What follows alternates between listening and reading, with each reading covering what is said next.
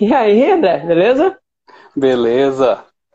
Satisfação ter você comigo, viu? Eu que agradeço o convite. André, da onde que você fala, meu amigo? Pessoal que vai entrando se situar. É, eu falo de BH, né? Eu morava em São Paulo, mas aí depois que eu casei eu mudei para BH. É? Da onde você era daqui de São Paulo? É, é, não sei se você vai conhecer. É, entre Pirituba e Lapa, né? É o lado ali de Pirituba, é o Parque Maria Domitila, Parque São Domingos. Eu não é, conheço, eu não fui até lá, mas eu conheço sim por falar. Mas legal. né? É. Faz quanto tempo você saiu daqui? Faz definitivamente três anos, né? Mas eu já estava meio que morando aqui em BH um, um ano antes, né? Ficava pingando São Paulo BH. Sei bem o que é isso. legal, legal. Ô, André, hoje, você faz o que, meu amigo? Hoje eu trabalho, né? Eu tenho uma, um sex shop, né, Vô?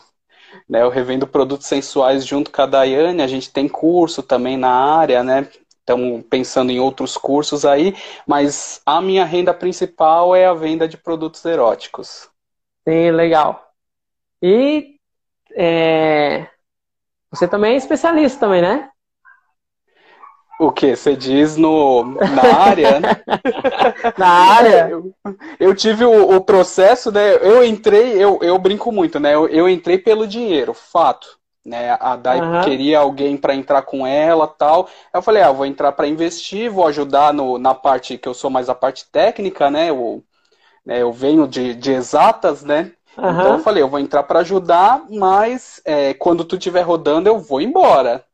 Né? Só que aí eu entrei, eu, eu vi a área, eu, eu me apaixonei, comecei a estudar algumas coisas da área e acabei ficando mesmo e, e largando o meu passado de, de exatas assim, né? De trabalhar na área, mas ainda uso muita coisa aqui, né?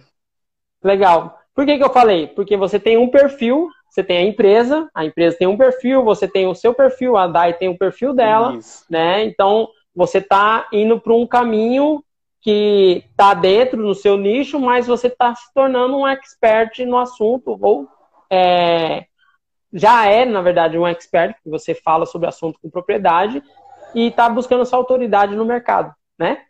Sim, sim.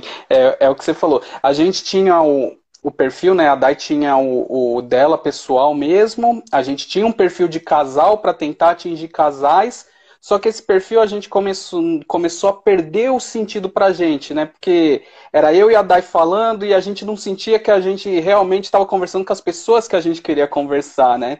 Então a gente é, decidiu, aí eu acabei separando, digamos assim, no perfil só, né?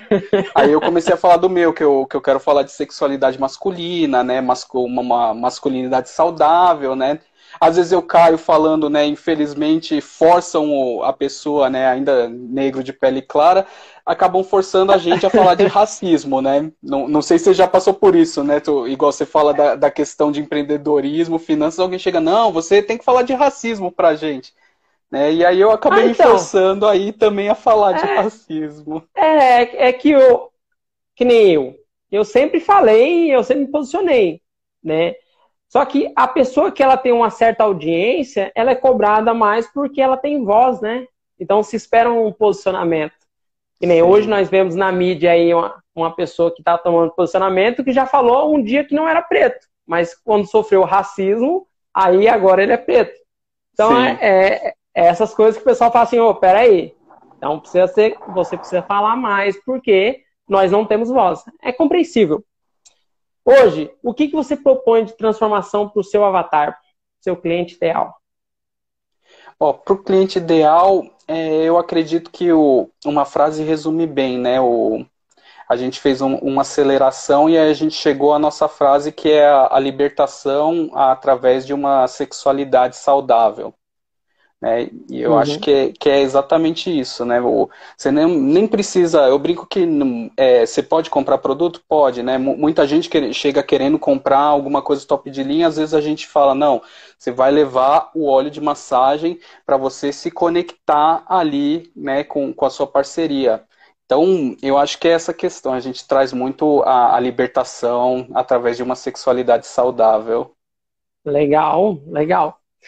Ô, André, mas você, como bem disse, você não trabalhou com isso a vida toda. O é, que, que você fazia antes? é. é. o, eu trabalhei aí 10 anos na, na área de engenharia, né, como desenhista e projetista mecânico.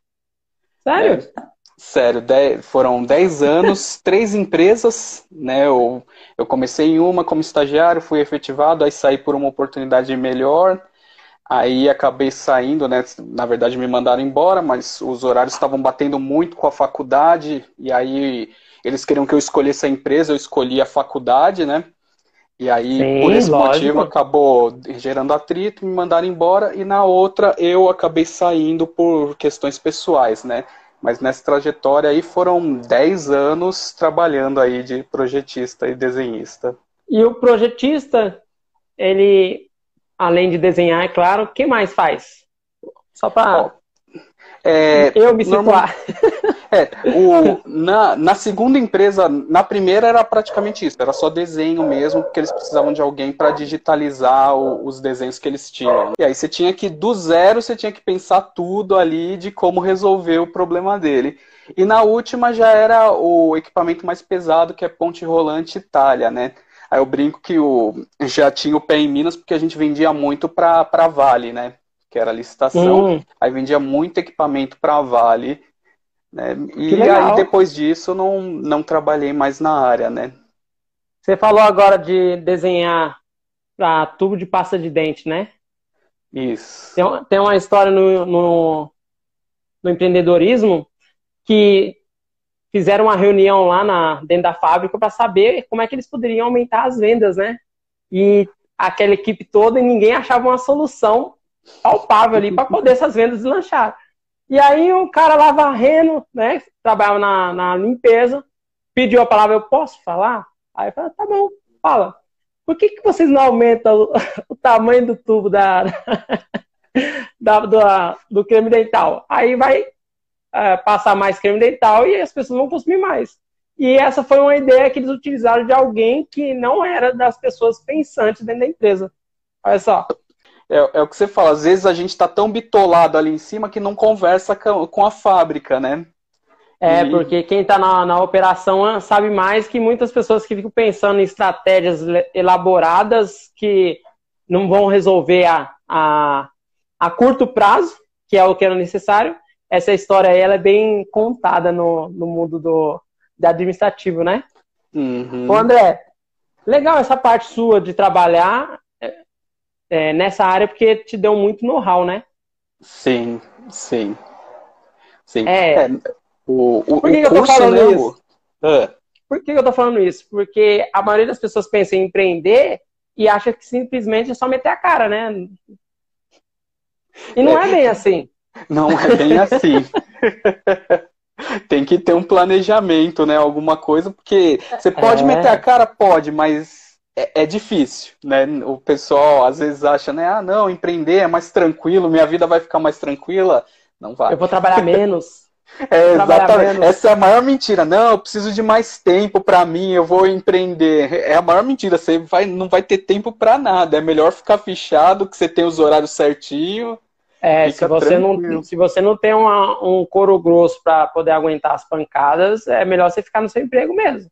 Agora, quem quer uma lucratividade maior e tá para suportar as adversidades que vão por vir, então mete as caras. Mas segue a, a tendência do André, que é buscar conhecimento, né? Simplesmente meter a cara no mercado e achar que vai dar bom, mas nem sempre é, né? É, eu tive a vantagem que a, a DAI já vinha no, no mercado, né? Hum. Eu entrei mesmo quando ela quis montar a loja física, né? Aí eu falei, não, então vamos, né? Ela, ela tava querendo um sócio, né? Teve problema com alguns sócios, aí ela tava sozinha, ela, ela ia se quebrar lá para empreender, ela já tava com, com o negócio finalizado. Eu falei, não, meu é entro, né? Tá, tá tudo certo, né? Só, só precisa dar ajuda não, né? aí, né? Por que não? Né? Não, Mas... legal. É, é, que, na verdade, a maioria dos empreendimentos que são casais, a tendência é dar certo, porque os dois estão alinhados ali em, em fazer o negócio realmente ir para frente. O problema de algumas parcerias, que, querendo ou não, é um, é um casamento. Se a pessoa não está alinhada com você é, naquele propósito, fica difícil, né? Fica desgastante. Sim. E às vezes é melhor separar mesmo. Deixa a pessoa ir e fala, meu, vai fazer da forma que você está acostumado a fazer. Porque tem pessoas que são muito devagar, né? Que você faz todo o planejamento e tem que entregar. Porque o grande problema do planejamento é a execução. né? É, aqui também. Cachorro. André, no seu mundo lá, que antes de você pensar, é claro que você pensou em fazer faculdade para poder crescer, e essa é a primeira coisa que as pessoas buscam para poder ganhar mais, né? Sim. O que, que não estava bom na sua vida naquela época? Você fala assim, meu...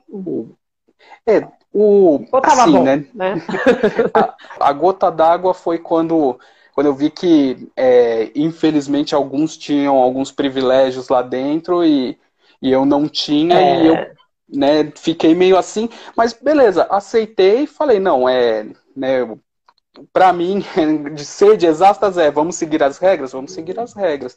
Então eu comecei a, a seguir as regras e aí me mandaram embora porque a empresa não seguia as regras, só seguia quando era conveniente para ela, digamos assim, né? Mas é, eu também via, né, o... É, exatamente. É o né? maioria das empresas. Mas o que você está falando, que eu percebi que você está meio, meio tímido de falar, e, mas hoje você é um empresário. E, e, querendo ou não, isso daí que você contou agora é o que faz a maioria das empresas perderem os melhores profissionais. O turnover, que é algo que as empresas brigam para que não aconteça, porque o turnover, quando acontece, que é essa, essa, esse ciclo de entrada e saída de funcionários, é um custo para ela. É um custo, além de ter que pagar a rescisão, ter que pagar todos os direitos do funcionário, tem um custo de treinar aquele funcionário, o funcionário novo para poder ocupar aquela função. Sim. Só que a maioria dos pequenos nem se liga, às vezes está com 7, 8 funcionários, não se liga nessas questões que deixam o ambiente ruim e que a pessoa realmente fala assim, meu, não vou trabalhar aqui, eu vou buscar algo melhor. E ela acaba perdendo, né? Então, uhum. é, não, fica, não fica meio assim de falar, não, porque é, é porque a ideia desse, pelo menos do, do da Money Preto, é ajudar os pequenos empreendedores para que eles atuem em alto nível. E grande maioria das pessoas que estão aqui e que vão assistir, elas querem crescer. E esse é um dos, erros, um dos erros principais, ao meu ver, de não ter uma consciência de tratar os funcionários de igual para igual. É aquela, pau, pau que bate, bate em Chico, bate em Francisco. Né? Tem aqueles funcionários que são excelentes? Tem. Mas nem só por isso você tem que destratar outros em prol de uns, né? É, de certa forma, perdeu um grande funcionário. Né? Não, exatamente, exa exatamente, né? E, o, e aí, por já vinha as questões pessoais, eu acabei me, me desligando, né? De, forcei é. meio que forcei uma briga de uma queda de braço, aí para a empresa ganhar a queda de braço, o que, que ela faz? Manda o funcionário embora. Né? E foi até Sim. interessante porque depois teve a crise da Vale e tudo mais, e aí a empresa passou por uns perrengues aí. Ainda tá, tá indo lá, mas para ela foi um baque muito forte, porque ela focou muito em, em fornecer para a Vale, né? E aí a Vale hum. fechou todos os. Acho que foi na época do, do, do, da Copa do Mundo e do impeachment da Dilma, e o. Que, na crise de 2015, né? É, na crise de 2015. E aí foi, foi bem pesado para ela, né? Eu tenho contato com algumas pessoas, aí eles me contaram e tal, né? Mas é, é o que você falou. É, infelizmente, é, a empresa, assim, a médio, não, não sei se as grandes portes, mas acredito que também elas têm essa ideia mesmo de, de seguir, a, seguir a regra e fazer a regra valer para a vantagem dela, né? Isso. E eu vou pegar esse gancho que você falou aí da, dessa empresa estar passando por dificuldades, que é a velha é, ideia de colocar os ovos numa cesta só. Essa empresa aí que o André falou, ela focou num cliente só.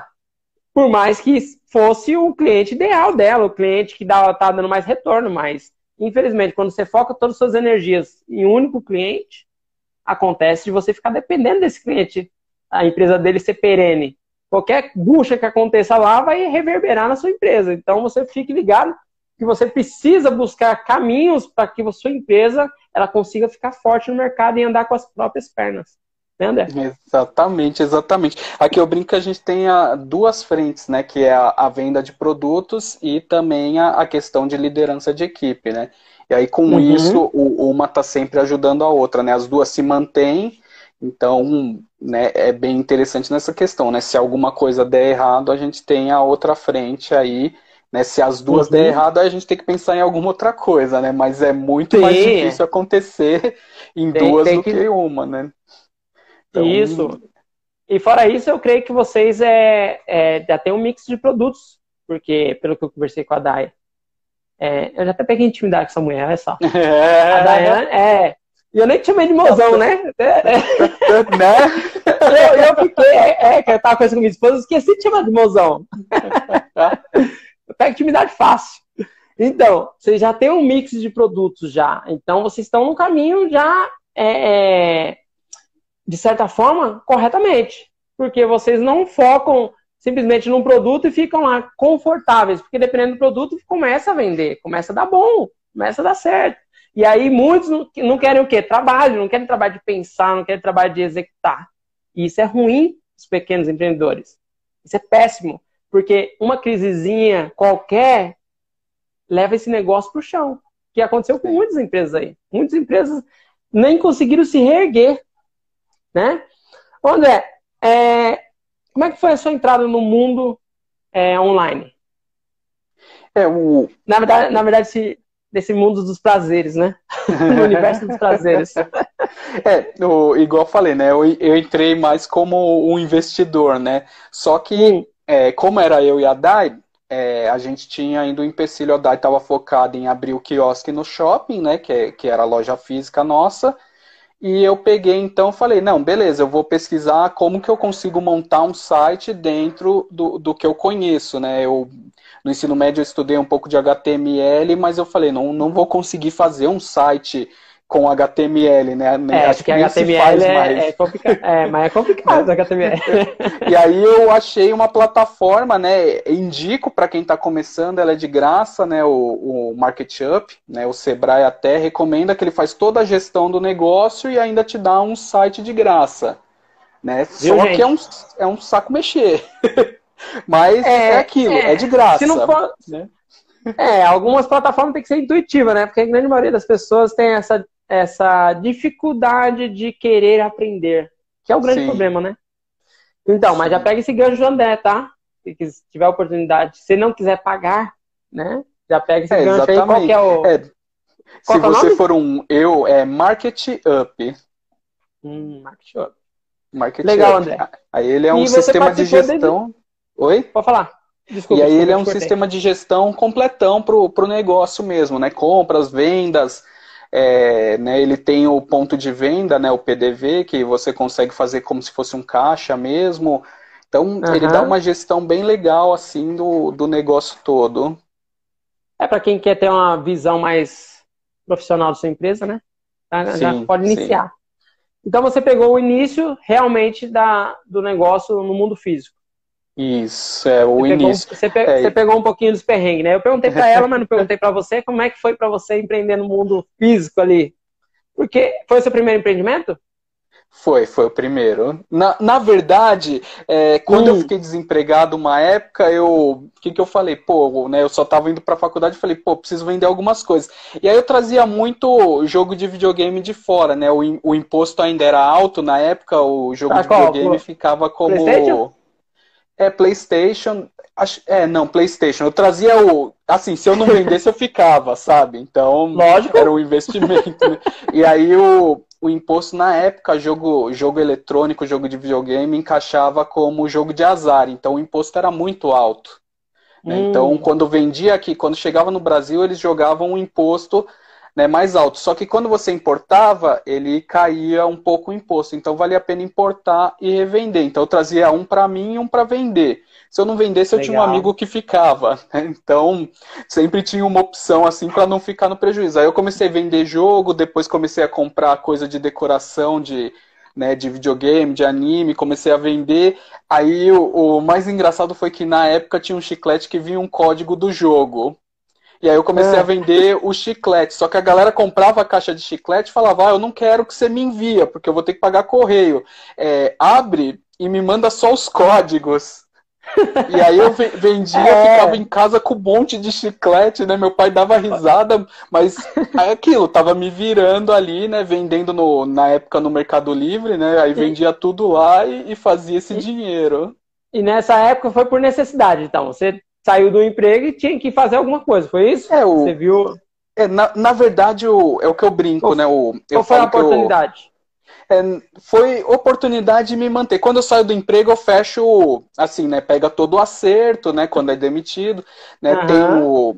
É, meu pai, é, no primeiro emprego dele, o, o casal que era dono da empresa, né? Ele estava tra trabalhando de boy, é, chamou ele para sentar e deu, deu o conselho para ele, sempre que possível, guardar 30% do salário, né? Entendi. Eu brinco que nem todo mundo consegue fazer isso mas é. ele passou isso para mim, passou isso pro meu irmão, então a gente vem com essa ideia de sempre que possível guardar um pouquinho, né?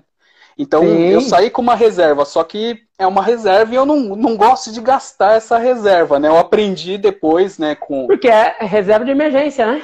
Exatamente. Depois eu aprendi que o, não adianta nada você ficar guardando dinheiro se você não, não tem as suas regalias, digamos assim, né? O dinheiro também tem que trazer um pouco de felicidade no momento, né? Legal essa estrutura familiar, que é importante.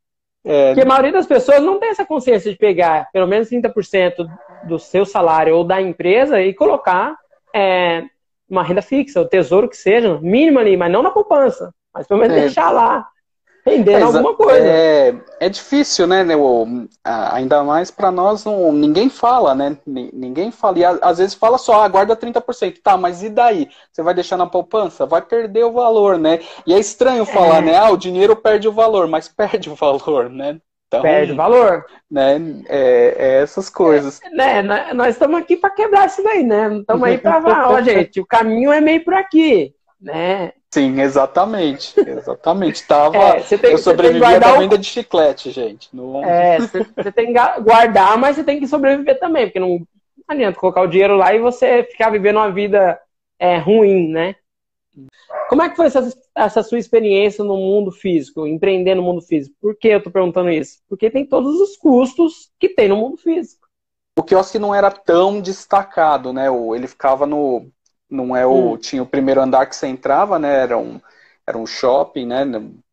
Aquele shopping pequenininho, né? Não, nada Sim. exorbitante. E aí tinha o primeiro andar e o quiosque era no andar de baixo. Então, o, ali térreo, não, né? né? ainda tinha, é, no, não era nem no térreo, era, era como se fosse o subsolo, andar, então. só que, o, ah, é, só que você conseguia ver ele da, da porta, né? Então, ah. o, né, meio que ainda dava um, um local de destaque, né? E ah, aí o, né, a questão para mim, o, o pior foi a questão do, do atendimento. Já, já lidava com o cliente, né? Porque quando o cliente vinha visitar a fábrica, sempre mandavam alguém da, da engenharia ali acompanhar. Então já, já tinha esse tratava, tratativa com clientes, tudo mais, mas a questão da venda, falar e tal, né? O, ainda não tinha o know-how do, dos produtos e tudo mais, porque eu estava montando o site. Então, eu montava o site, o que eu fazia? Eu pegava ali o produto, reescrevia no site. Então, ali eu estava estudando os produtos sem perceber, né? Acabava entendendo os produtos é, e tal. E, e para quem, e quem montou um site na vida, sabe o quanto que é trabalhoso, né? É. É, você é. aprende referente ao produto, mas você está mais focado no site do que no produto, não é?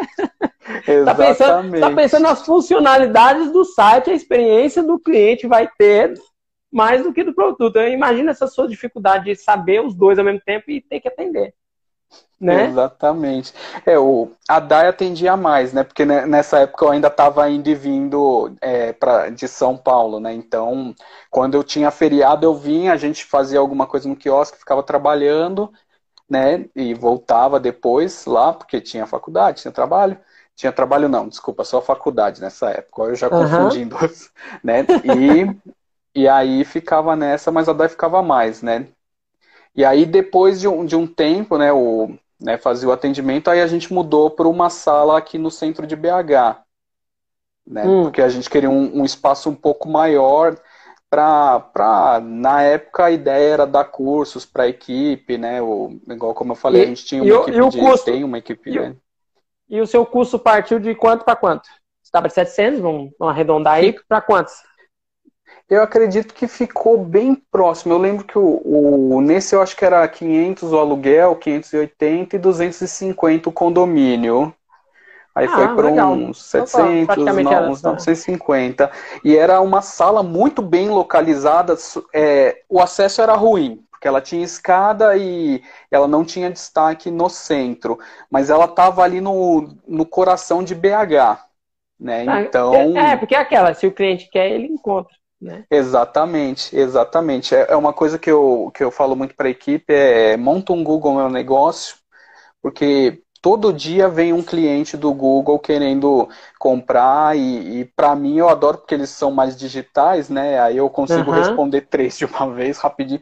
Então todo dia sempre vem alguém do Google querendo fazer um negócio. Então se, se você não está no, no Google, se você não está no digital, né? É. Você está perdendo aí oportunidade. Eu, eu, eu aprofundei um pouquinho mais nessa sua transição porque é importante essa busca de melhora.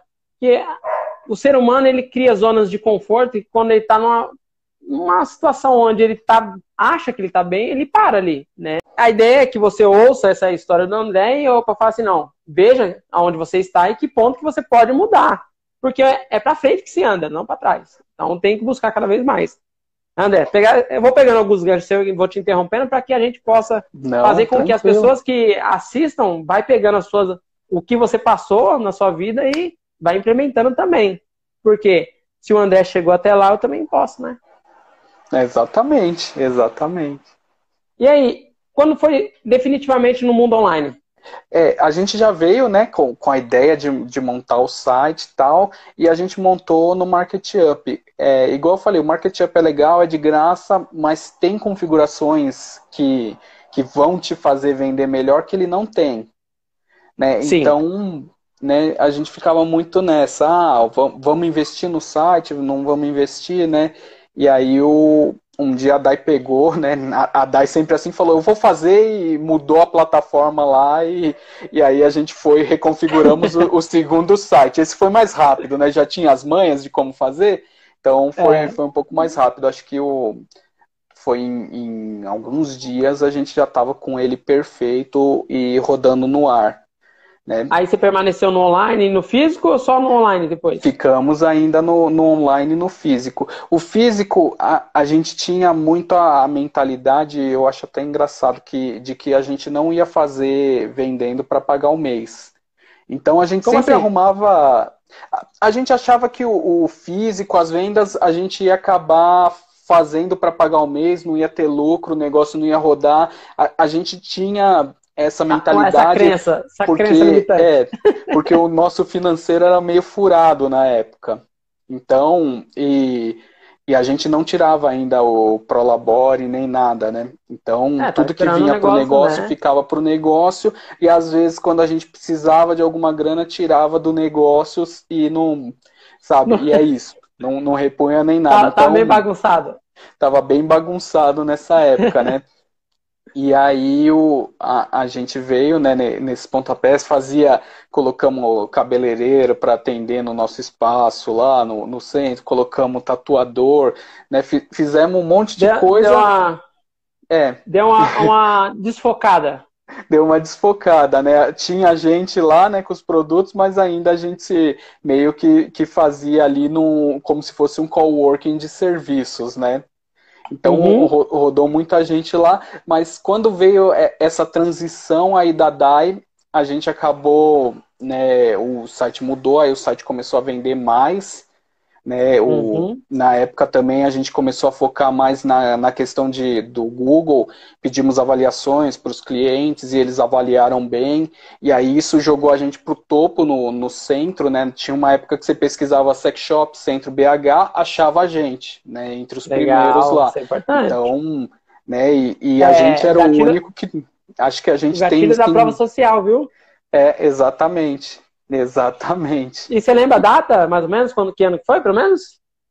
Eu acho que foi um, uns dois anos, não. A gente está terminando 2020, então uns três anos atrás. Isso. Três anos atrás, 2017, três, né? Três anos atrás, 2017. É. Só para me situar na sua linha do tempo. é, e aí você viu que o negócio começou a bombar e que vocês estavam tendo uma prova social enorme, que as pessoas estavam realmente indicando.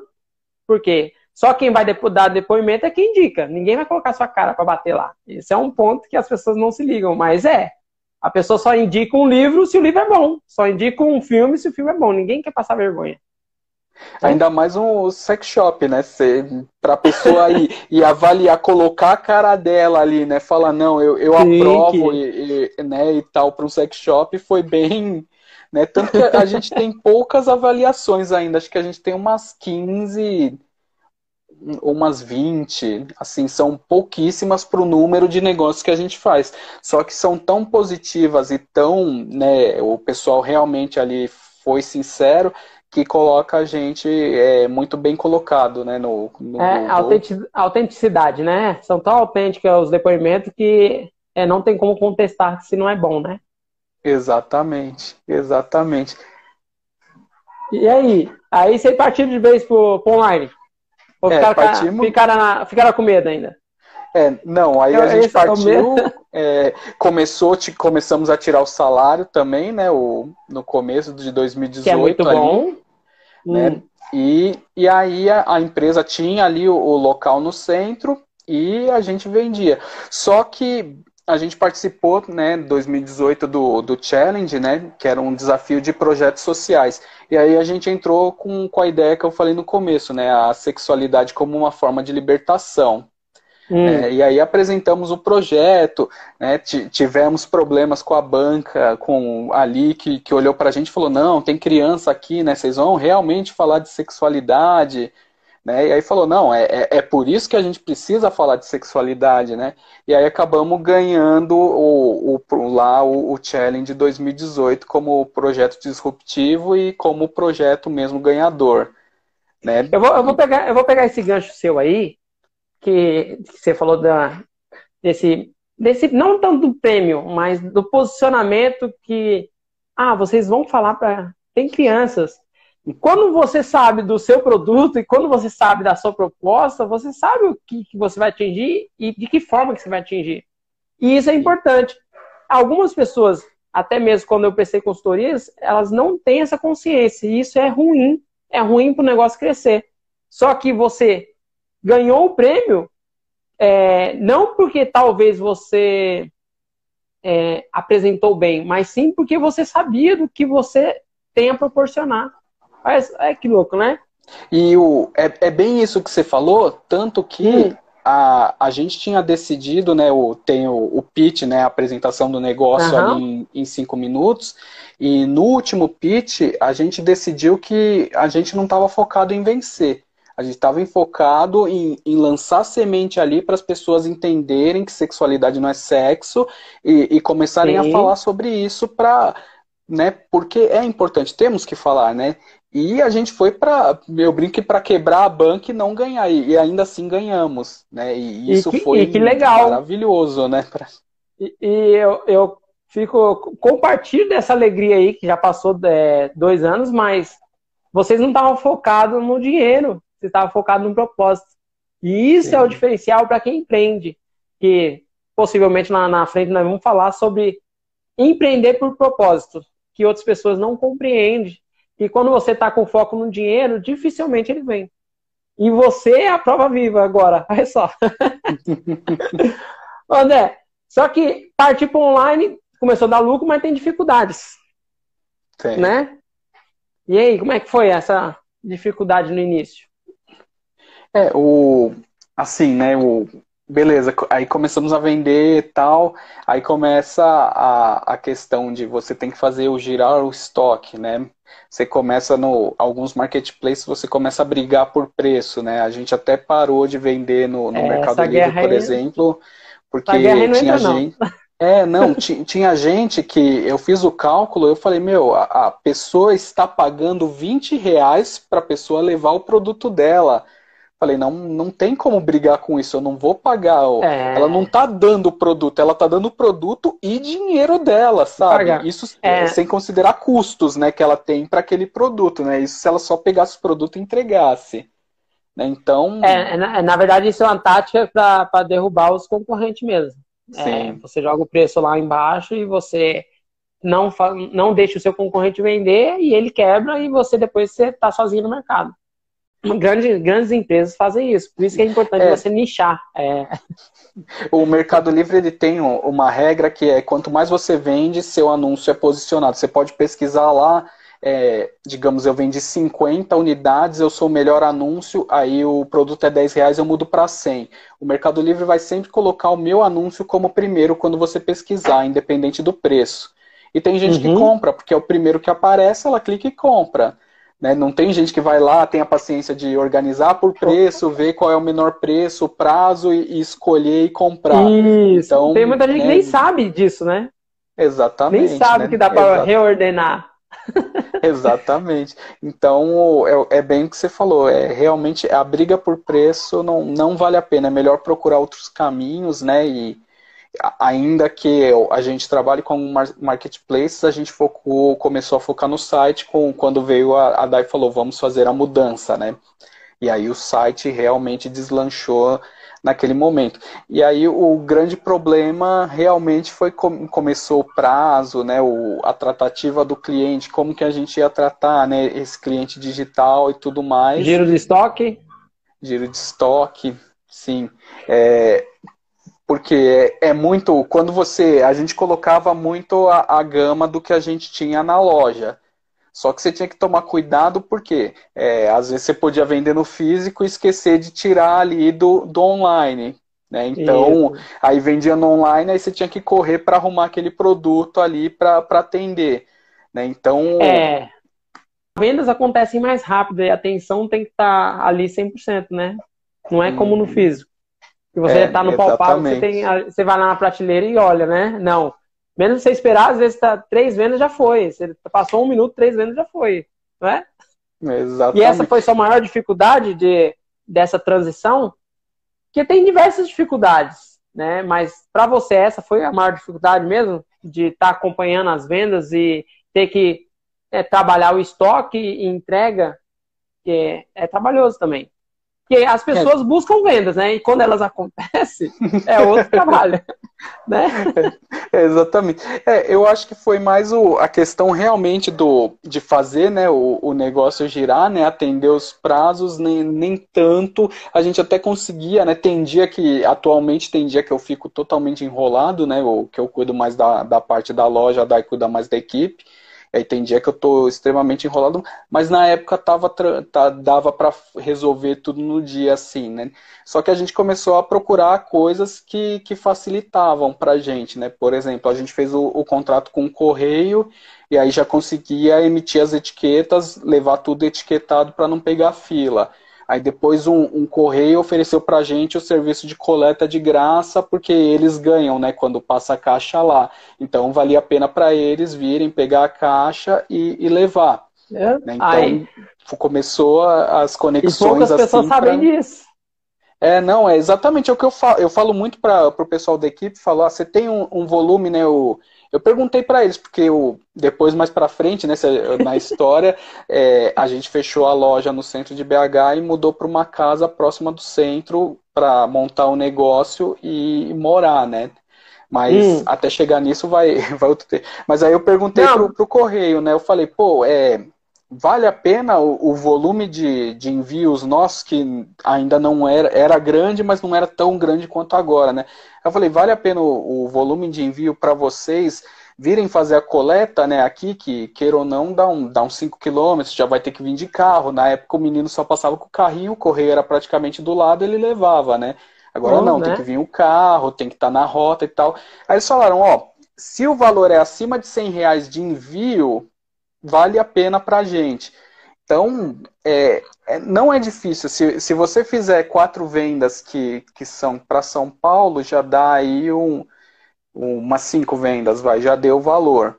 Então, não é difícil, né? Cinco vendas no mês para dar os 100 reais. Então, eu falo sempre pro, pro pessoal que, que trabalha, né, para os nossos consultores, liga no correio e conversa, né? Vê com ele, e fala, fala, olha, eu tenho um volume aqui de, de envios que eu gasto tanto por mês, né? Vocês teriam um serviço de coleta que vocês pegam aqui, fazem o um envio, tudo. É, tudo é conversado, sabe? É, e aí você consegue, é um tempo que você não perde indo lá, levando a caixa e tal, né? Sim, você otimiza seu tempo.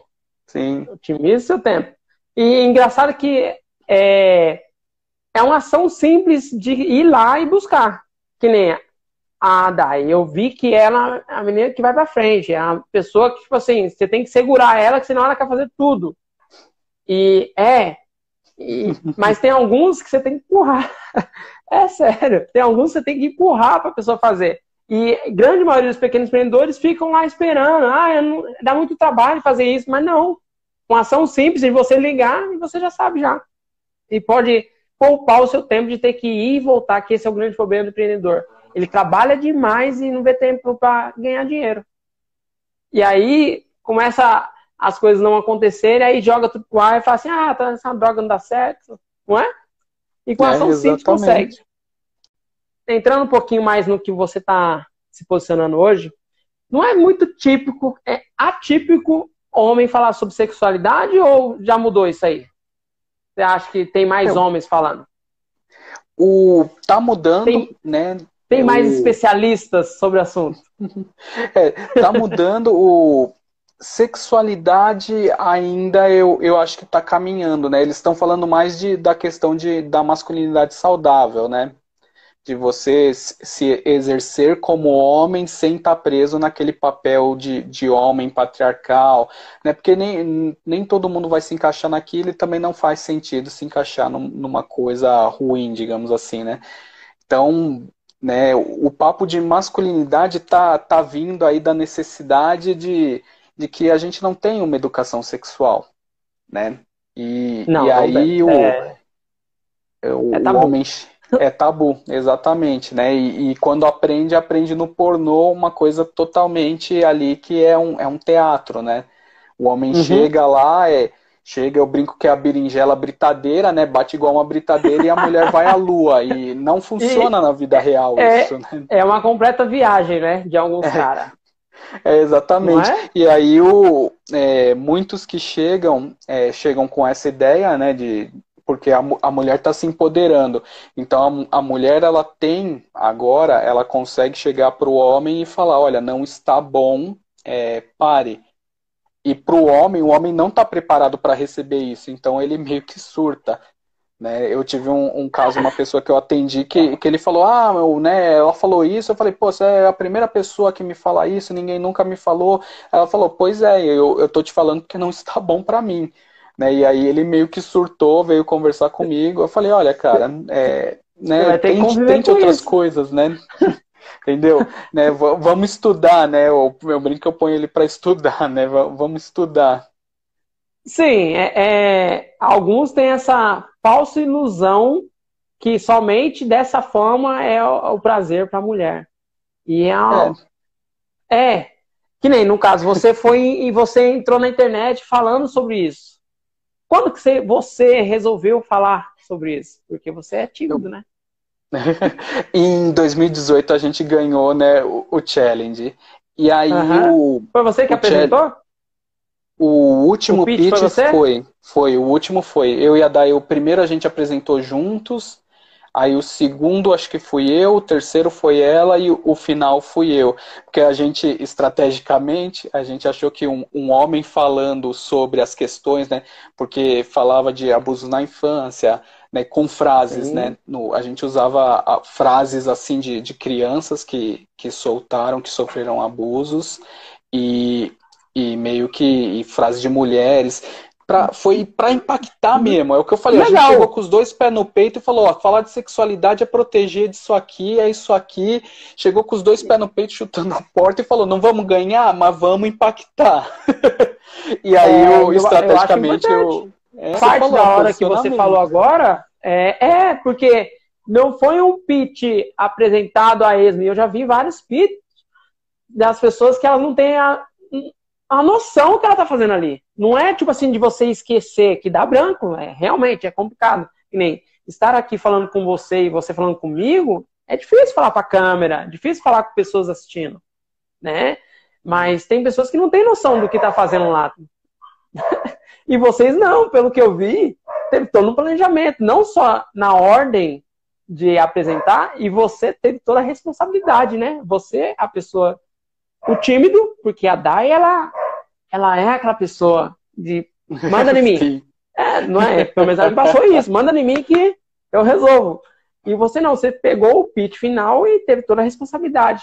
Mas aí entra na parte que eu volto a afirmar. Você gosta do assunto, você se propõe, você tem um propósito ali por trás, nós vamos chegar nessa parte. E essa parte que você falou sobre criança, que nem eu tenho três meninas. Minha filha de 12 anos, ela chegou para mim no começo do ano, quando estava tendo aula, e falou assim, pai, eu tive aula de educação sexual. Eu falei, puta, que da hora, né? O que você aprendeu? E nós conversando. E é importante a criança saber, porque a criança, ela é, é inocente, ela não sabe quando o adulto está sendo safado com ela. E ela Sim. tem que saber. Sim. Né? Olha a importância do, do, do seu tema. E aí entra na, parte de você começar a apresentar. Como é que foi essa. Além da, da parte que você ganhou, né? Que você tava, iniciou uhum. e eu te cortei. Termina aí. É, e aí o, né, o, o processo do challenge são, são várias semanas, são quatro semanas, né? E é, toda noite tem alguma palestra, alguma coisa, alguma tarefa. E foi bem maçante, né? Foi no final do ano, assim, aí eu brinco que eu, que eu dei uma surtadinha ali, né? Que foi, foi sobrecarregado. E aí eu comecei a, a pesquisar coisas de meditação é, e tudo mais para dar uma espairecida ali, uma, uma diminuída no ritmo, né? Que eu, eu acho importante, é. né? O pessoal fala, ah, isso é, é, é, bobeira e tal. Eu acho que de, ainda mais quem empreende, às vezes tem que, tem que diminuir então, um pouco é, e, e é. descansar um pouco, porque você é só um, cara. Você não vai resolver tudo, né? E aí nesse processo eu conheci também, entrei no, na parte do Tantra, né? Um, surgiu a oportunidade de, de ah. eu ir daí. E aí um olhou para a cara do outro e falou, pô, a gente tá, tá falando de sexualidade, né? E, e aí, vamos nessa vivência, não vamos? Aí a gente tinha uma viagem para São Paulo no dia seguinte, fomos lá à noite e participamos dessa vivência, né? E aí foi, foi sensacional, né? Foi incrível. E aí começamos a pesquisar mais, né? Várias coisas. E aí, no, né, esse ano, não sei se foi esse ano ou ano passado, daqui a pouco a Dai me corrige aqui no texto. A gente lançou o curso online, né? De massagem tântrica. Mas aí veio todo esse processo de, de autoconhecimento mesmo, né? Aí participei uhum. também de rodas de masculinidade, né, caí no, no Masculinidades Negras, que foi onde eu me encontrei, né, mas eu participei de muitas rodas aí até chegar lá, né, então foi, foi um processo de, de autoconhecimento mesmo. Sim, legal, é porque tem que buscar conhecimento mesmo, mas você, mesmo buscando conhecimento, tem outras pessoas que também buscam, mas para você apresentar, como é que foi?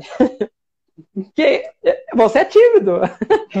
Querendo ou não, é. Que nem eu não marquei aqui, mas eu vi um vídeo seu no YouTube, né? É, quando eu falei com a Dai, antes de falar com a Dai, lá tempo atrás, é, a entrevista que eu fiz com a Dai, quem quiser depois, ela tá no YouTube, tá, tá aqui no Instagram, e é uma das mais recomendadas.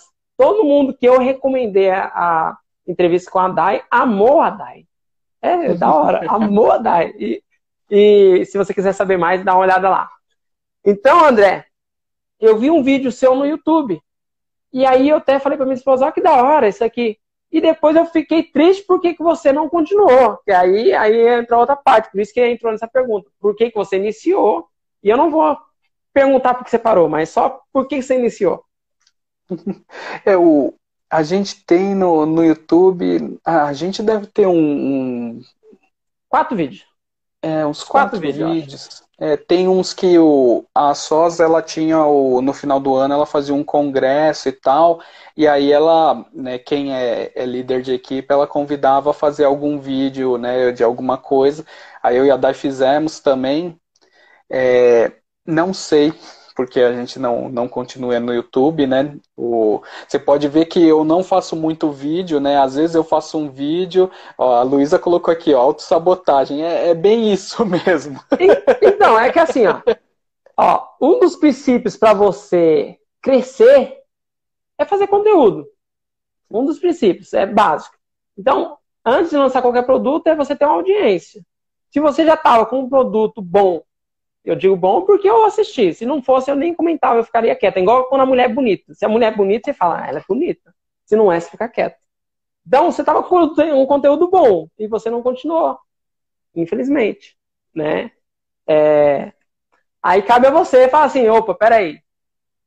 Será que tem um potencial? Porque eu não vejo homens falando sobre isso. E talvez, talvez não. Senão você não estava nesse mercado. Tem muitos caras aí que realmente precisa de um canal como esse. De alguém falando. É, então fica a dica aí. Tá? é, o, é, você vê que coisa, né? Eu não, não sei porquê. O, por exemplo, eu e a Luísa, a gente está querendo criar um curso aí, uma questão de. de, de é... me fugiu agora.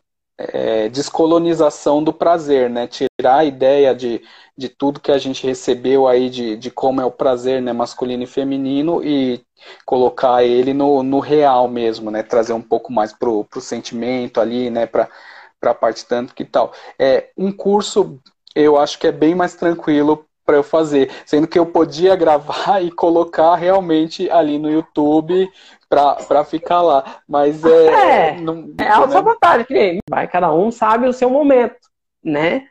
Mas se eu fosse te indicar, eu falaria, meu, vai, vai com medo ou sem medo, mas vai, né? Sim. E depois depois vendo o que dá. Porque eu não vi nada. Eu, vi, eu vejo diversas mulheres, que nem a Kátia, a Kátia Damasceno, que é do seu nicho. A Kátia arrasa. A Kátia faz milhões, né? O meu treinamento é o mesmo treinamento que a Kátia sabe. E ela faz milhões. E você é um potencial que não tem ninguém. Não tem ninguém. Se você parar para raciocinar e você começar a criar sua audiência da forma correta, entendendo o que o seu público quer, e você começar a falar diretamente com o seu público, você é um, um possível milionário daqui dois anos. Mas quando eu digo milionário, é milionário mesmo, tá? Então, fica a dica. É, Beleza. André? É, é, não, só para fechar, é o que você falou. Tem bastante gente falando no, aqui no, no Instagram sobre esse assunto, mas quando no YouTube não, não tem ah, realmente é uma, é uma coisa que eu não É uma coisa que eu não frisei, olha só. O cliente, é, a gente tem que se colocar no lugar do cliente porque as pessoas elas tendem a gostar, ter gostos próprios. Tem pessoas que amam o Facebook, mas tem pessoas que odeiam o Facebook. E tem pessoas que amam o YouTube e não gostam do Instagram. Então, quem quer empreender é, de forma eficaz no online tem que estar em todas as plataformas. Então, é, é por isso que eu falei para você, até mesmo o mesmo material que você está utilizando no, no, Instagram, você utilizar lá no YouTube, porque tem pessoas que, que não vão para o Instagram. Tá lá no YouTube esperando você. Tem clientes potenciais que estão lá te esperando, mas você ainda não está lá. Né? Sim, Aí, sim. Fechou? Eu... Não, é exatamente, boa. Ô, André, é, você me deu um tempo, né? Então, estou trabalhando em cima do tempo. É, como é que está a sua empresa hoje? Bom, hoje a gente está, né, o, eu brinco, a gente tirou, consegue tirar o Prolabore tranquilamente, né, estamos, é, infelizmente, infelizmente, né, estamos abarrotados, então a gente começou a, a meio que, que dividir as tarefas, né, por exemplo, o Instagram da empresa já não é mais eu e a Dai que cuidamos, né, a gente contratou uma empresa para cuidar disso, né, é, teve hum. também. Tem, tem mais coisa que a gente acabou tirando. A gente está querendo pegar uma funcionária para cuidar da, da parte de embalagem, atendimento ao cliente, né? Para ter mais tempo ali para focar no, na equipe, né? A Dai ano que vem vai focar na equipe, então a moça deve entrar também para auxiliar ela nisso. E hum. para ter mais tempo para os projetos paralelos, né? Igual eu falei, a gente tem uma ideia de um monte de curso, mas atualmente não está sobrando tempo.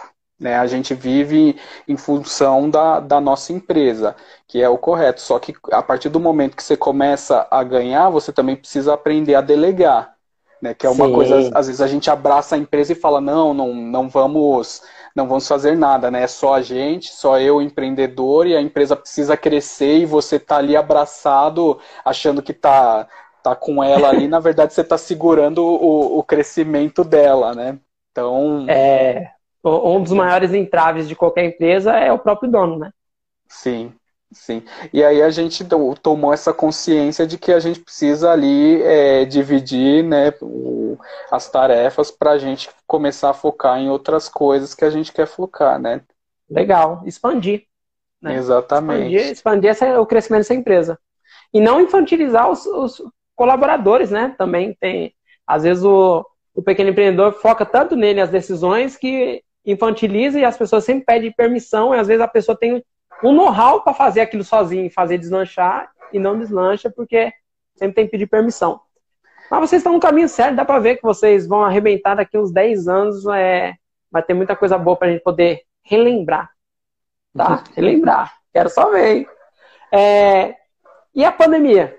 Impactou muito o seu negócio? Como é que foi? É, a o, quando veio, a gente já estava pensando, não fazia muito mais sentido a gente ter a loja física. Ela se mantinha ali com as vendas? Mantinha, mas o, o online estava tão mais forte que, que para a gente não fazia sentido. Então a gente estava naquele, vamos fechar a loja, não vamos fechar a loja, ficava nesse não sei, não sei, não sei. É, Aí veio dois baques, né? O, o, condomínio pulou de, acho que ele estava em 400, ele foi para 500, que eu achei, e o aluguel também aumentou bastante.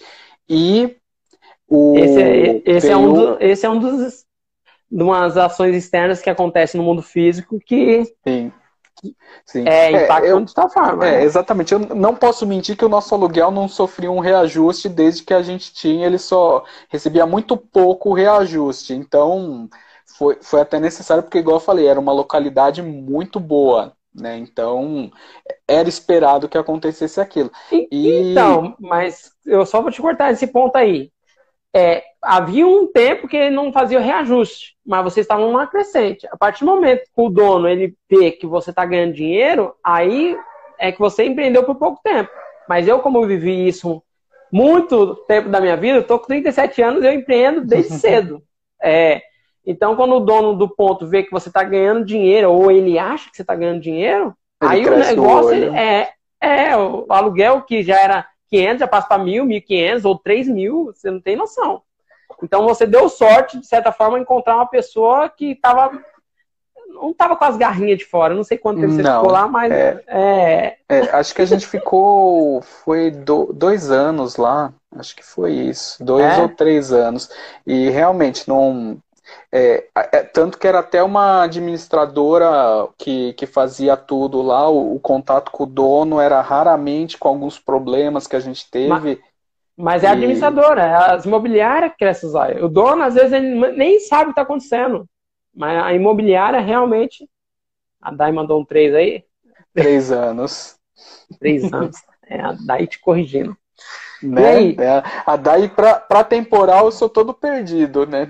Então eu brinco que eu só sei o, o, tempo que eu tô casado porque na aliança tem a cola lá, né, da data. Senão eu ia chutar aí sem saber o, o tempo. Mas é. normalmente homem é assim mesmo, é homem trovoado. E... Como diz o Leandro Carnal, para homem basta ter uma televisão e comida. Ó, televisão e comida, basta. E aí, continua. Né? E aí veio esse baque e veio a, o, a questão do, de fechar a BH, né? que os negócios não poderiam mais abrir. Né? Foi até engraçado que o que, que a gente, como o nosso escritório era na, no, na loja física, a gente ia lá trabalhar, mas não atendia ninguém. E aí, como Só a gente estava lá né? trabalhando, é, e aí, como a gente estava trabalhando janela aberta, uma vez a gente pegou um cara batendo foto, porque você podia denunciar aqui, né? Você podia fazer a denúncia. Então o cara tava batendo foto, a gente não sabe se, se era realmente para denunciar a gente, mas estava batendo foto de lá, né? E aí a, a, gente conversou, falou, não, vamos vamos ver uma casa, né? Já estava vendo alguma casa, né, que, dá, que daria para montar a loja e morar, né? E aí no dia a Dai achou um anúncio que o cara tinha colocado há duas horas na, na OLX. Caramba! Né? Aí é. ela já é. marcou de, de vir ver a casa no dia seguinte de manhã, né? Eu, eu achei muito engraçado, falei, não é possível, né? E a gente tinha visto várias casas, algumas até legais no, no centro mesmo, o valor extremamente alto de aluguel, né? Porque é centro, né? E é. não, não tem casa no centro, né? Então, o aluguel fica exorbitante. E aí Sim. essa estava num preço bom, próximo do centro, não é né, região central, mas ainda próximo do centro, e a Dai achou num lugar que eu nunca ia procurar, né? Aí eu falei, ah, vamos, vamos lá, né? Ela marcou, falei, não, vamos lá ver, né? E aí fomos e, e né, adoramos a casa.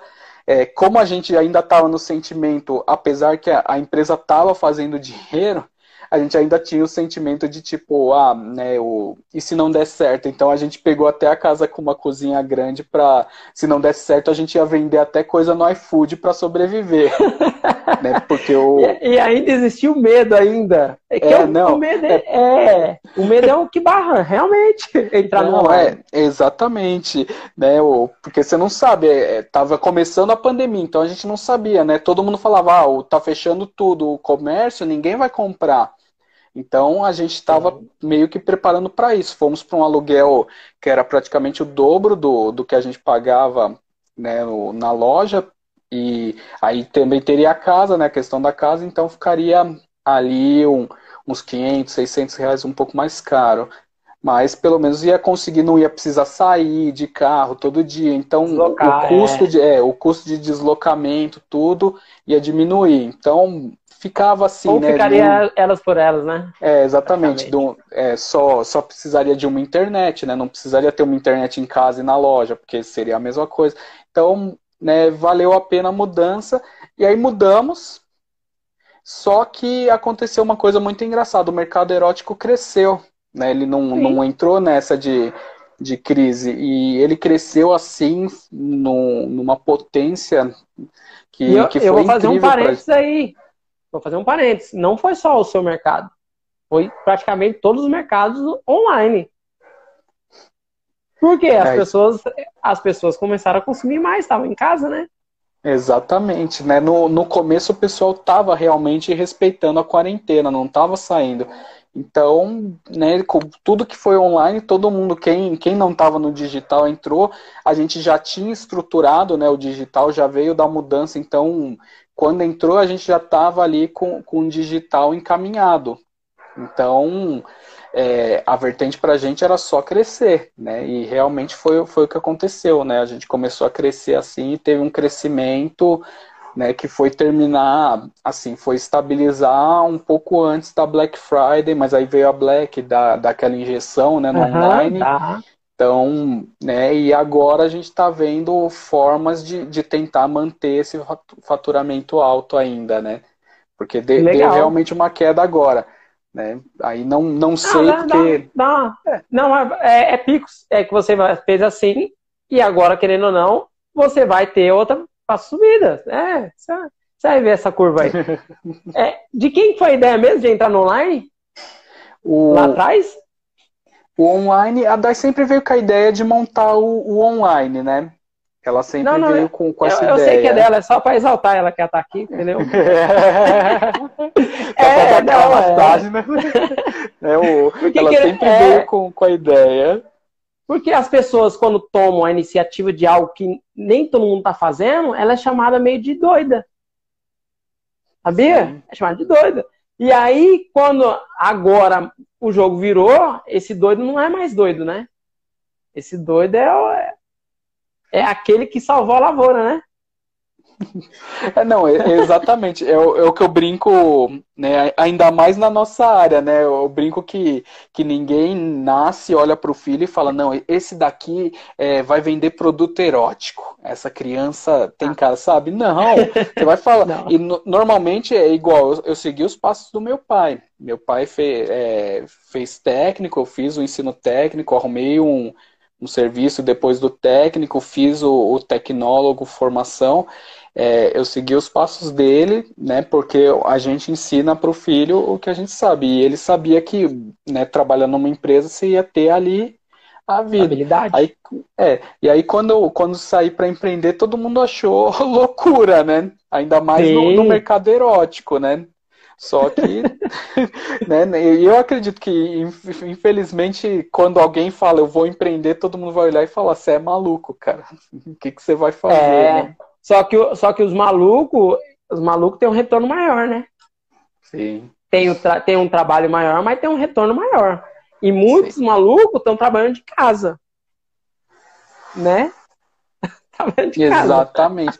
É, o, o nosso ponto foi esse. Na, na quarentena a gente ficou em casa praticamente. Às vezes saía para tinha que pegar um pedido, alguma coisa, às vezes saía, mas a gente trabalhou de casa, o correio fazia coleta, então a gente não, não saía, não, não entramos na pilha de estocar papel higiênico também, fomos fazer é? mercado bem depois. Falei para Dayá, não vou, não vou sair na briga com o pessoal, não.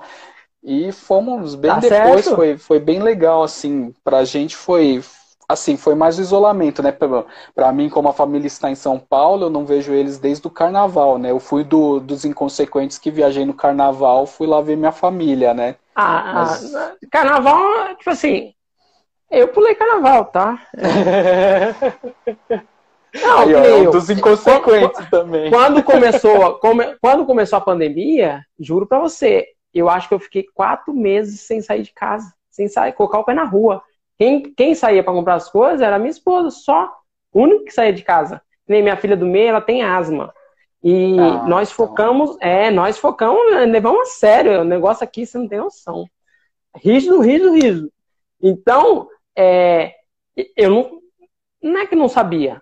Eu, eu olho o mercado como um todo. Já desde novembro eu já sabia, vai vir uma crise, porque a de 2015 eu também antecipei. E essa eu antecipei e, tipo assim, estava certo no meu prognóstico. No entanto, é, não impactou nós, de certa forma, mas não, tava, não foi uma surpresa. Para muitas pessoas foi uma surpresa esse negócio de um vírus, esse negócio de ter que fechar, para nós não. Para nós não. No entanto, é, já são oito meses, né? Já desde abril? É, é, oito meses. Oito meses. E nós, a vida continuou, nossa vida, não a empresa, que, que é, não daria para continuar, porque nós focamos em quê? Primeiramente, a, a vida, não só a vida da minha filha, mas a vida dos demais, tem minha mãe tudo mais, as pessoas, meus, meus parentes. Então, por mais que tenha um ou outro que não segue, que tem, toda a família tem sempre um desleixado, né? é, tem sempre um desleixado. Mas nós fomos rígidos nessa questão. E mas impactou a empresa porque é um produto físico, a, a, a nossa empresa. Os pontos de vendas, alguns devem estar capengando. Eu nem entrei em contato, você tem ideia. Por quê? Eu estou olhando o mercado, eu sei que a maioria dos pontos de venda, por ser produto físico doce, que é o produto da, da nossa empresa, eles não estão nem preocupados, estão preocupados em pagar o quê? Os custos fixos que eles têm lá, porque não estão vendendo. Né? Então eu, eu entendo o seu lado entendo o lado de quem sofreu. Mas você, no caso, assim como eu, estava no online, então não fomos impactados de certa forma, como a maioria das pessoas. Né, André? Exatamente. André, se você não tivesse seu negócio online, como é que você imaginaria como é que estaria a sua vida hoje? Hoje. Ah, se, eu... se não fosse a DAI, vamos falar, se não fosse a DAI. provavelmente eu estaria trabalhando em, em alguma empresa ainda fechado lá. Provavelmente. Que eu acho que isso é a, a dor que mais pega a gente, né? Ter que voltar no mercado de trabalho. Eu, eu já tô já tô sete anos, eu não me vejo não voltando, hein? Eu também não, atualmente eu não me vejo. Eu brinco que eu falo, a gente tem que montar um outro negócio fora do, da questão de, de produto, né, que é o que a gente está fazendo com o curso, né, né e tudo mais, é, porque eu não me vejo, se, se não der mais para vender produto, a gente vai estar tá na área que a gente gosta, mas fazendo outra coisa. Porque trabalhar fechado eu, eu não me vejo mais, sabe? Um, não é, é uma coisa que, que... É outra vida. Vocês não têm filhos, né? Não, ainda não. Não? Que nem eu tenho três meninas. Só o fato de ajudar elas na escola, levar para a escola, ver elas crescerem é outra, é, é outra vida. E que eu, particularmente, tenho como missão de pelo menos mudar a parte dos pretos e entenderem que existe um mundo além daquilo que foi apresentado para eles, que é trabalhar para os outros. Sim. Sim. Não, é, o, é sensacional. Qualquer. Né, e eu acho que deve ser a missão, a gente tem que, que empoderar os nossos, né? Igual teve uma live que eu falei do, do curso que a gente está pensando. Eu falei, primeiro eu vou fazer com, com o pessoal né, negro, porque eu acho que eu tenho que empoderar os meus primeiro, para aí depois eu abro para todo mundo, tranquilo. Mas no primeiro momento, né, o, mesmo porque ainda eu vou, vou trimar muito esse curso, eu quero fazer eles para os meus. Né? E, é o, e é o que você falou. A gente tem que, que empoderar e mostrar que existem caminhos né, fora do, do que a gente sempre está ali, né, do, do, que ensinou. Né? Ah, você precisa trabalhar numa empresa grande para ter o plano de saúde, para ter não sei o que, não sei o que lá, não sei o que lá. Mas, cara, é o que você falou. Eu lembro muito na infância, meu, meu pai trabalhava em Guarulhos. Então, ele saía muito cedo para pegar o ônibus da firma e voltava muito tarde. Então, a gente Cansado. quase não via ele, né? E aí, lá para os 10, 12 anos, aí ele começou a trabalhar bem mais perto, aí ele levava a gente para a escola, então começou a rolar mais contato. Mas nessa época, assim, é, era muito difícil, né? Era muito difícil. A gente se via final de semana. É, é são momentos perdidos, né? Sim. Porque existe, existe um sistema para que você permaneça nessa, nessa vida aí. Sabe? Que, é, que, que algumas, algumas profissões você tem que se deslocar duas horas para ir, duas horas para voltar não é? E aí você chega tão cansado, é, você chega tão cansado que você não tem tempo para dar aquele boa noite para a esposa, para aquele boa noite para as crianças. É, é complicado. E empreender, por mais que seja custoso, e quando você não tem noção do que você está fazendo, custa mais. Mas quando você tem noção, você busca conhecimento, ele, é, ele tem aquele custo, aquele processo de maturação, mas quando vem o retorno, é, é transformador. Né? Sim. Transformador. Sim, eu, sim. eu, eu, assim como você, jamais eu trocaria a vida que eu tenho hoje para uma vida que eu tinha há 10 anos atrás. E olha que eu, eu trabalhava numa loja e tinha vezes que eu entrava 9 horas da manhã e saía 3 horas da madruga. Só para você ter noção. É, eu ganhei dinheiro? Ganhei muito dinheiro, mas, tipo assim, não há nada que pague a minha vida hoje. E hoje eu ganho mais. Mas, tipo assim, não há nada que pague a minha vida de poder fazer o que eu quero, a hora que eu quero, poder estar com minhas filhas. Não, não tem, não. Tá? E é essa dica que eu recomendo. Essa é minha dica, tá? Essa não é a dica do André. Embora o André também ô, André, entrando agora, é, ainda tem tempo, tá? Quem que é seu cliente ideal? Ó, pra mim, pro, pro André, é, eu gosto de atender. Né, Quem que é seu avatar? Né, meu avatar é homens né, que, que estão começando a buscar ali a, a sexualidade, né, viver sua sexualidade de forma plena. Né, aí seja é, com, com produto ali que ele vai comprar para a esposa, e, e esse é o que, eu, que mais acontece, né? Normalmente o, o, o homem chega ele quer comprar um vibrador para a esposa. Né? E eu acho isso sensacional. Mas pode ser um homem também que quer ali tentar uma estimulação da próstata. Né? Então, para mim, o, o, ideal é um homem que quer se permitir a ter mais prazer né? com, com a sua parceria ou consigo mesmo. Né? Esse, para mim, é o, é o meu cliente ideal. Sim, legal. Você acha que ainda existe muita resistência sobre o assunto? Ou você acha que é, já está superada essa questão? Ah, não, tem muita, tem muita resistência. É, infelizmente a, a, sociedade ela é machista, então é o que eu falei, aquele cara que é, o, é... a berinjela britadeira, é, vai ter alguém que vai passar pano para ele, ele vai achar que tá abafando, né? Vai estar tá achando que é o melhor homem do mundo.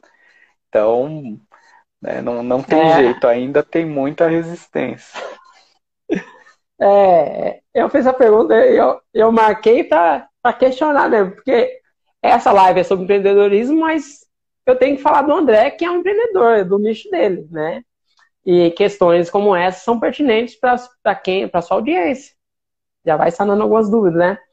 André, você acha que é saudável é, um relacionamento onde casais têm relação sexual é, de três, três meses?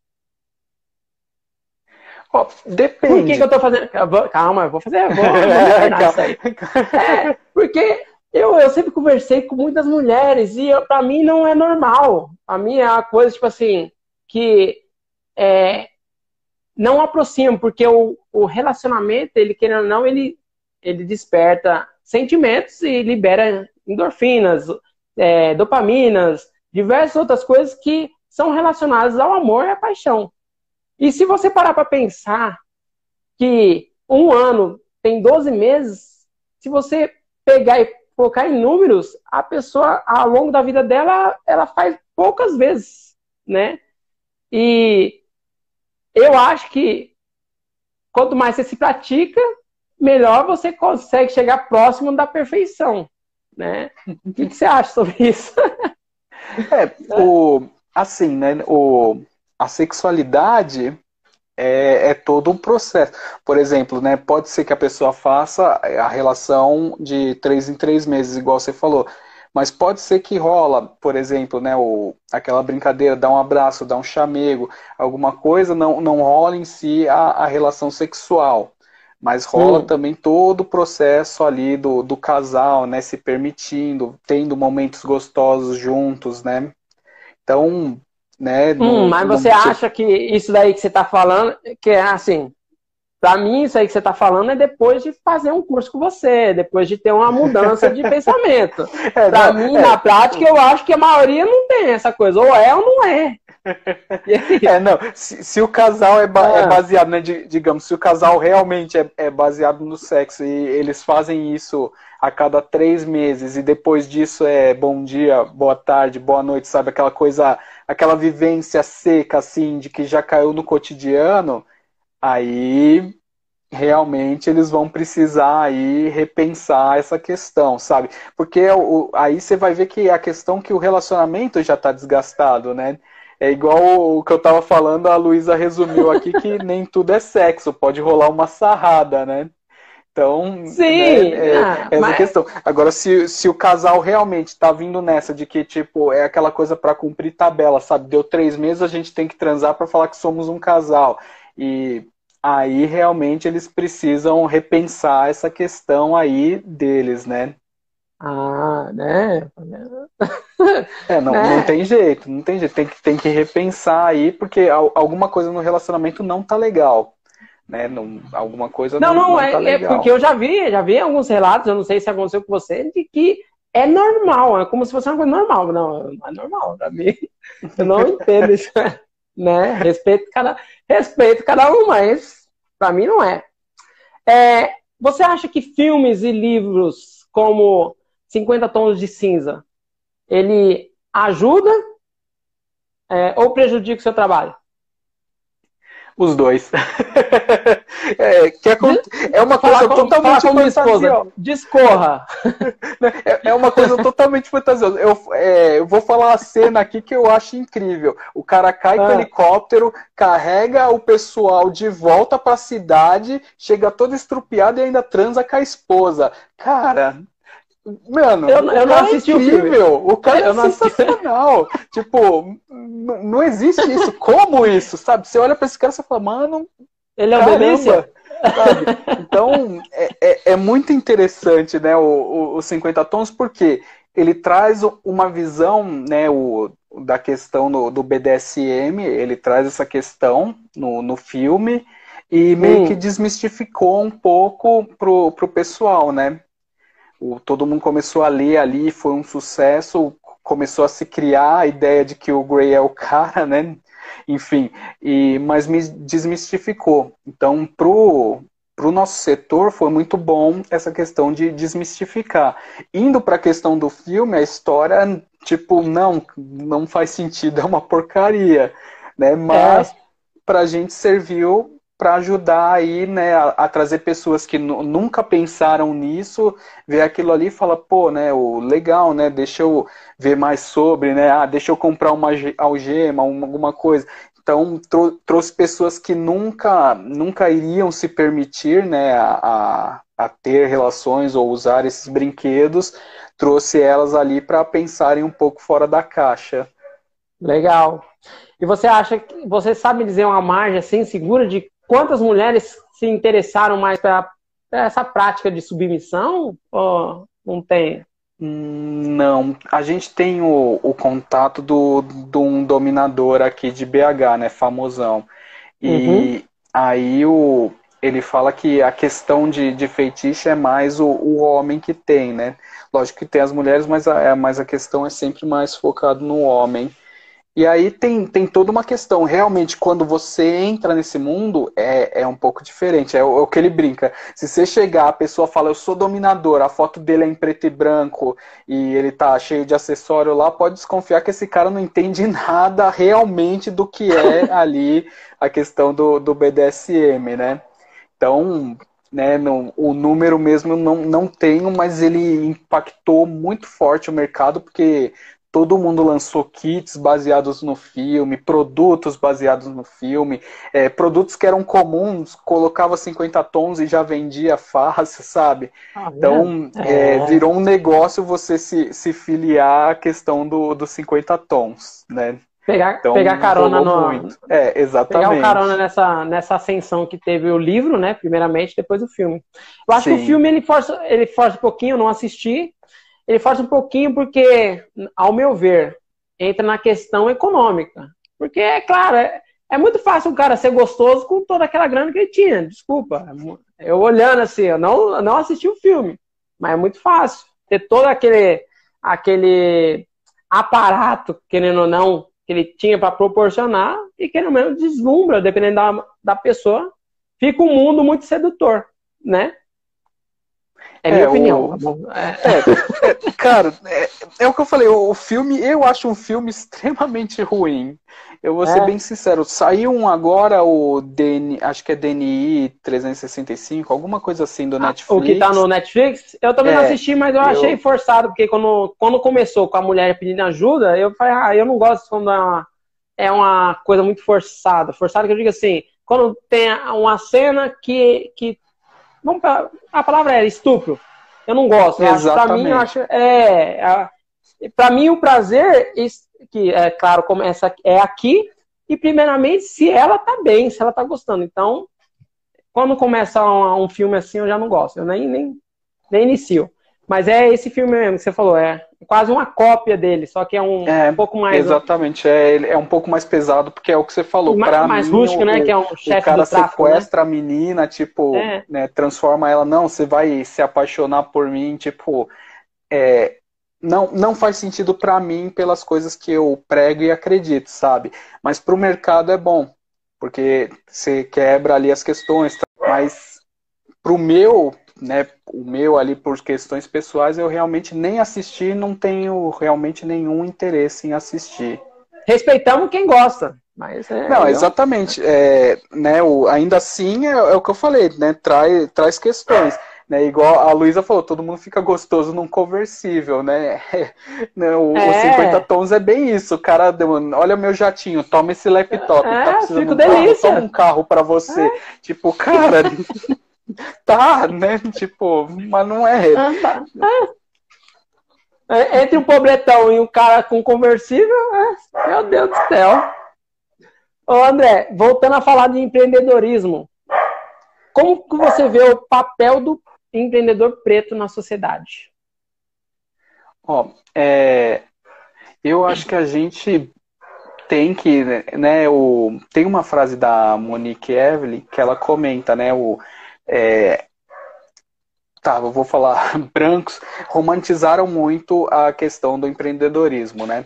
E aí ela é. comenta que é, o que o pessoal chama de empreender, não sei o que lá, é, a classe já fazia isso por sobrevivência, né? O, muitos, muitas pessoas faziam isso para sobreviver, né? Pessoas mais humildes. Então, né, atualmente se, se romantizou muito ali e tal. E eu acho que o, a vertente do, do empreendedor preto, cara, a gente já vem empreendendo, né? Para essa questão de, de sobrevivência. Só que a gente tem que entender que não. É, temos que empreender por, por sobrevivência, às vezes temos, mas também é possível né, mudar o patamar, você mudar o jogo ali para você, para sua família, sabe? Então, né, é, é, essa questão, né? Eu acho que você está muito nessa de mostrar que, cara, não, você pode empreender para sobreviver, mas você pode mais. Você pode conseguir mais eu, e você vai conseguir mais. Eu, particularmente, que venho nesse mundo, onde eu era o único preto fazendo reunião uma sala onde tinha pessoas com poder aquisitivo, é, vamos dizer, alto. Cara, eu fico muito triste quando vejo que uns ficam copiando do, do outro amiguinho sem saber o que o amiguinho fez, se deu certo, e aí ele faz não dá certo, e fica naquele círculo ali e naqueles empreendimentos, sabe, na base. E, e eu falo assim, não, vou mudar essa bagaça toda, né? Quem quiser vir, vem. E eu espero que venha. No entanto, eu não fico chateado. As pessoas que mais me seguem são os brancos. E, e meu foco são pessoas pretas. Mas os brancos, eles, são, eles estão tão atentos às coisas que estão acontecendo que eles realmente, eu não sei se é uma questão de educação ou questão de saber as, as melhores oportunidades.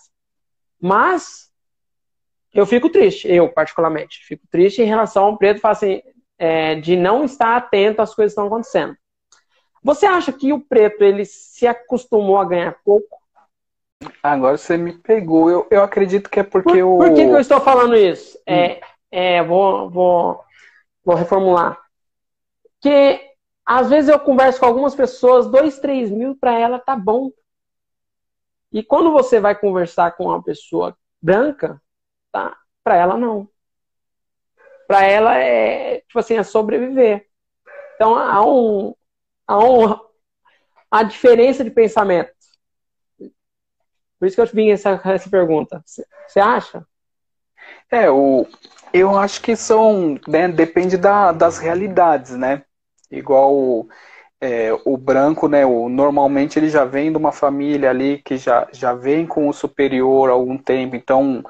É... Não, não, não. Desculpa, vou não? te cortar. É, vou te cortar, é, eu acho que eu reformulei errado e a Luísa também falou. PT tem demandas e outras prioridades, mas não. É, quando eu digo branco, eu não falo da classe A e B. Eu digo branco, é branco mesmo. Pode ser o meu vizinho aqui do lado. Parece que a cabeça é diferente em relação a eu quero mais. Né? Eu quero mais. Então aí não, não é, pa, parece que foi colocado na cabeça dos pretos, em geral, que você só pode ir até aqui. Você acha que, tipo assim, realmente eu estou certo em relação a isso? Essa é uma pergunta para mim, tá? E eu, essa é uma pesquisa que eu faço com todos os meus entrevistados. Parece que você só pode ir até ali. Você acha que existe esse, esse pensamento é, na cabeça das pessoas ou eu estou enganado? Ah, eu acho que tem. Eu acho que tem. O...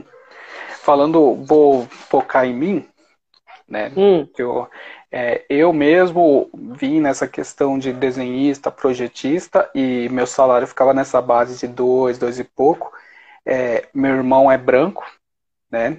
O, minha mãe é branca, meu pai é preto, meu irmão é branco, e vinha nessa, nessa base, ele achava, ele ficava incomodado com a questão de, do meu salário.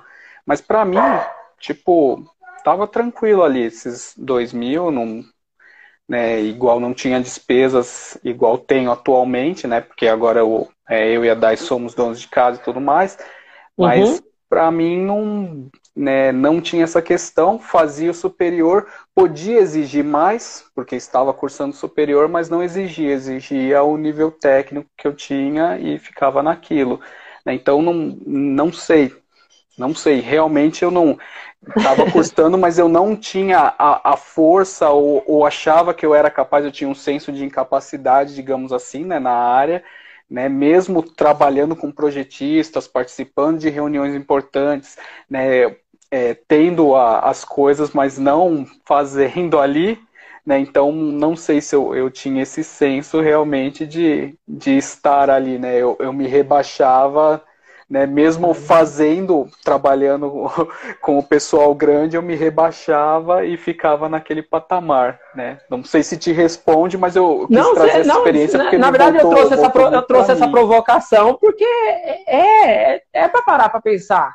Que é, você trouxe que seu irmão ficava incomodado com você. Seu irmão ficava incomodado com você. E, e eu, em todas as pessoas que me cercavam, eu era o, a pessoa que sonhava muito para as outras pessoas que o que eu ganhava estava bom, que era o máximo. E eu falava, não, pelo tanto que eu trabalho, eu mereço ganhar mais. Eu, preciso, eu mereço ganhar mais, eu preciso dar uma coisa melhor para minha família. E, e eu via desde meus, posso falar, desde meus 15 anos eu via isso. E hoje que eu tenho a oportunidade de perguntar e, e fazer essa pesquisa agora diretamente para as pessoas, eu, eu vou perguntar. E você meio que meio que respondeu, meio que você revisitou você, que você para você tava bom, né? Aquele, mas que incomodava o irmão. Olha só. É que é, tem, nós temos um racismo estrutural, nós temos presente na sociedade, e não, não é o que eu foco aqui, meu, meu foco é empreendedorismo. Mas eu não posso fugir, deixar de, de falar ou de fingir que não existe. Sim. E quando que quando o Haiti estourou a guerra lá onde os pretos, o único lugar no mundo onde os pretos rebelaram e conquistaram a sua liberdade foi no Haiti.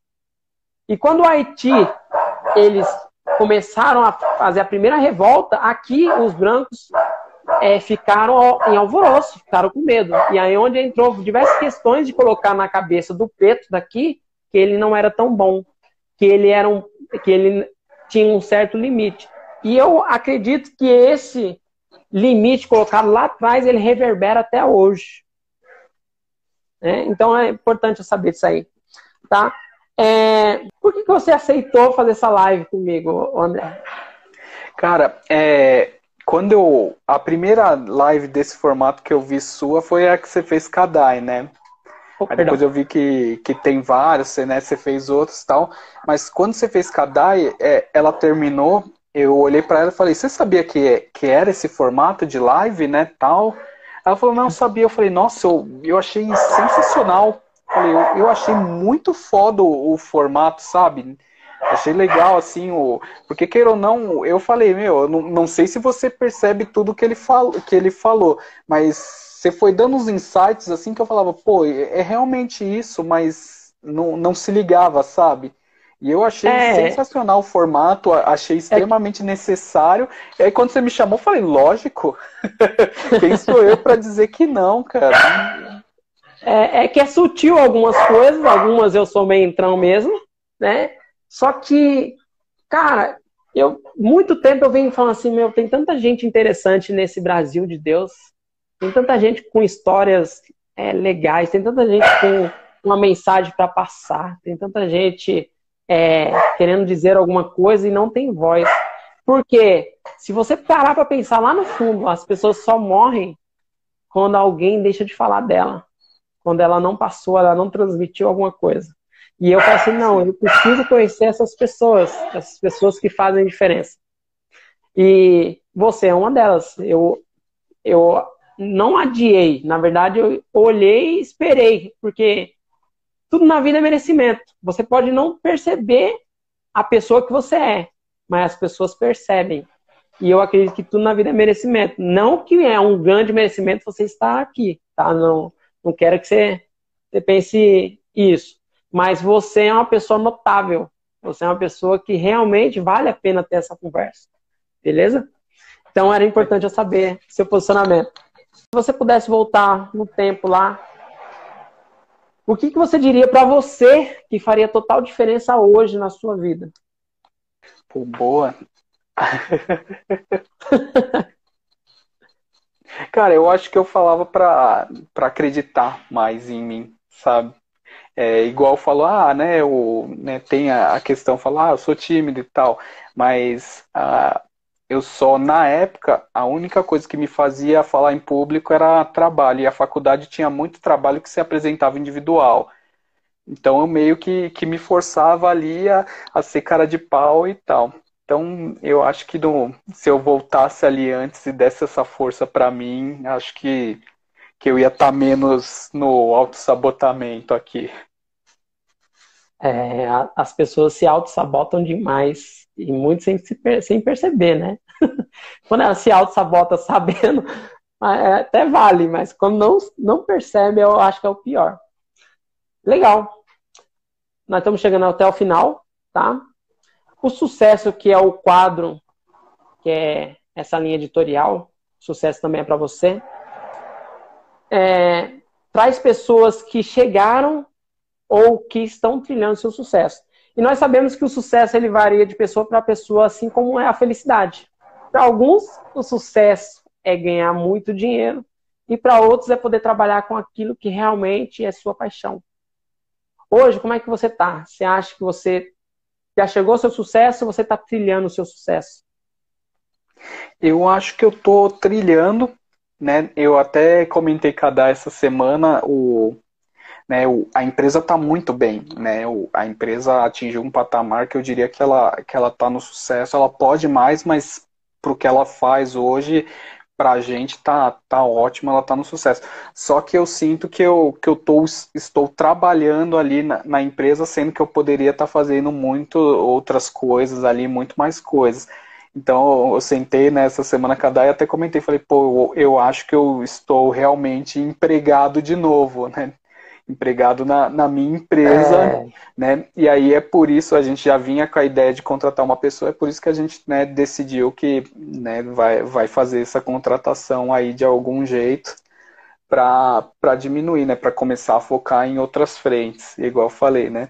Mas é, realmente eu, eu tive esse sentimento aí, né? de, de né? Igual eu trouxe aqui muitos momentos que a, a, gente se sabota né, e fala, não, não, né, não, preciso economizar aqui e tal. Né?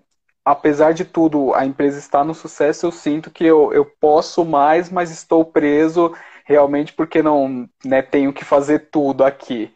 Então é o que eu falei lá, lá né? De, de, de começar a delegar para conseguir focar aí em, em outras frentes. Sim, se tem uma frase que eu poderia citar para você, que eu cito para todo mundo, é que quem trabalha demais não tem tempo para ganhar dinheiro. Porque está preso. né? Essa é minha dica para você. Só que eu queria saber qual seria a sua dica para os outros. Qual dica que você daria para quem tem medo de entrar no online hoje?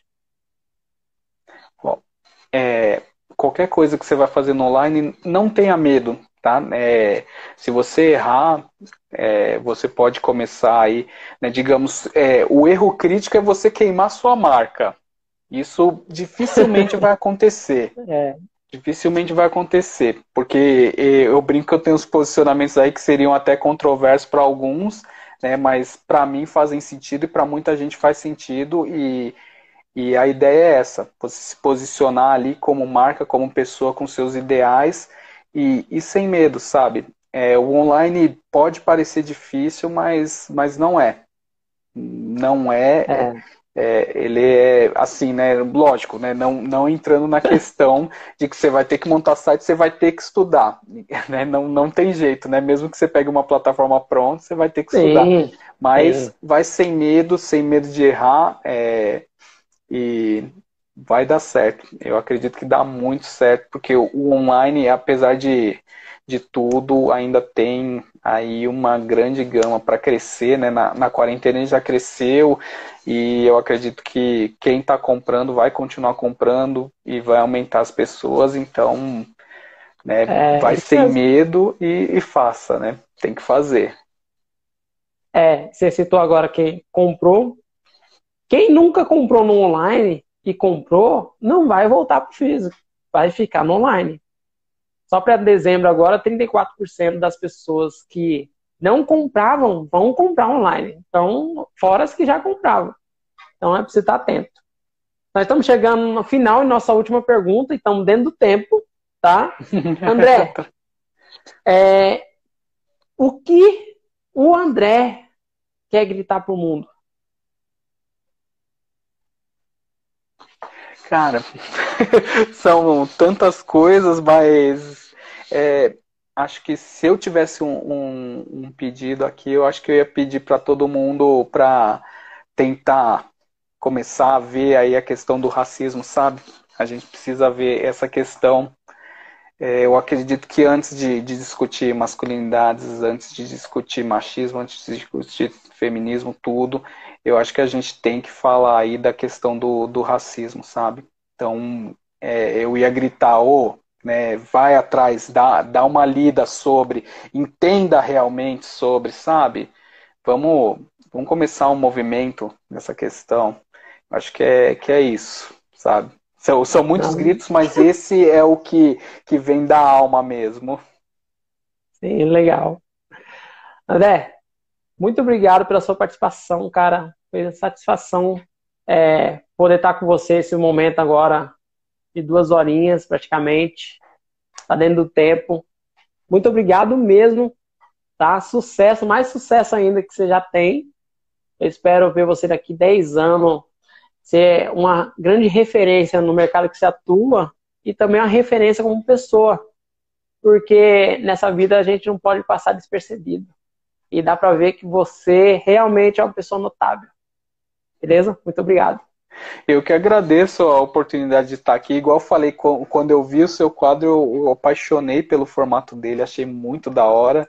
E eu agradeço, só, só gratidão por você me chamar por estar aqui. Valeu, meu irmãozão. Sucesso para você, tá? Para você mais. também. Até mais. Alô. Ah, gente, obrigado, tá, gente? A gente vai aqui falando, tal, é que realmente esse momento é, vocês estão aqui por causa do André, então nós focamos no convidado, tá bom? Mas agradeço vocês. Até mais. Tchau, André. Até mais, gente. Tchau.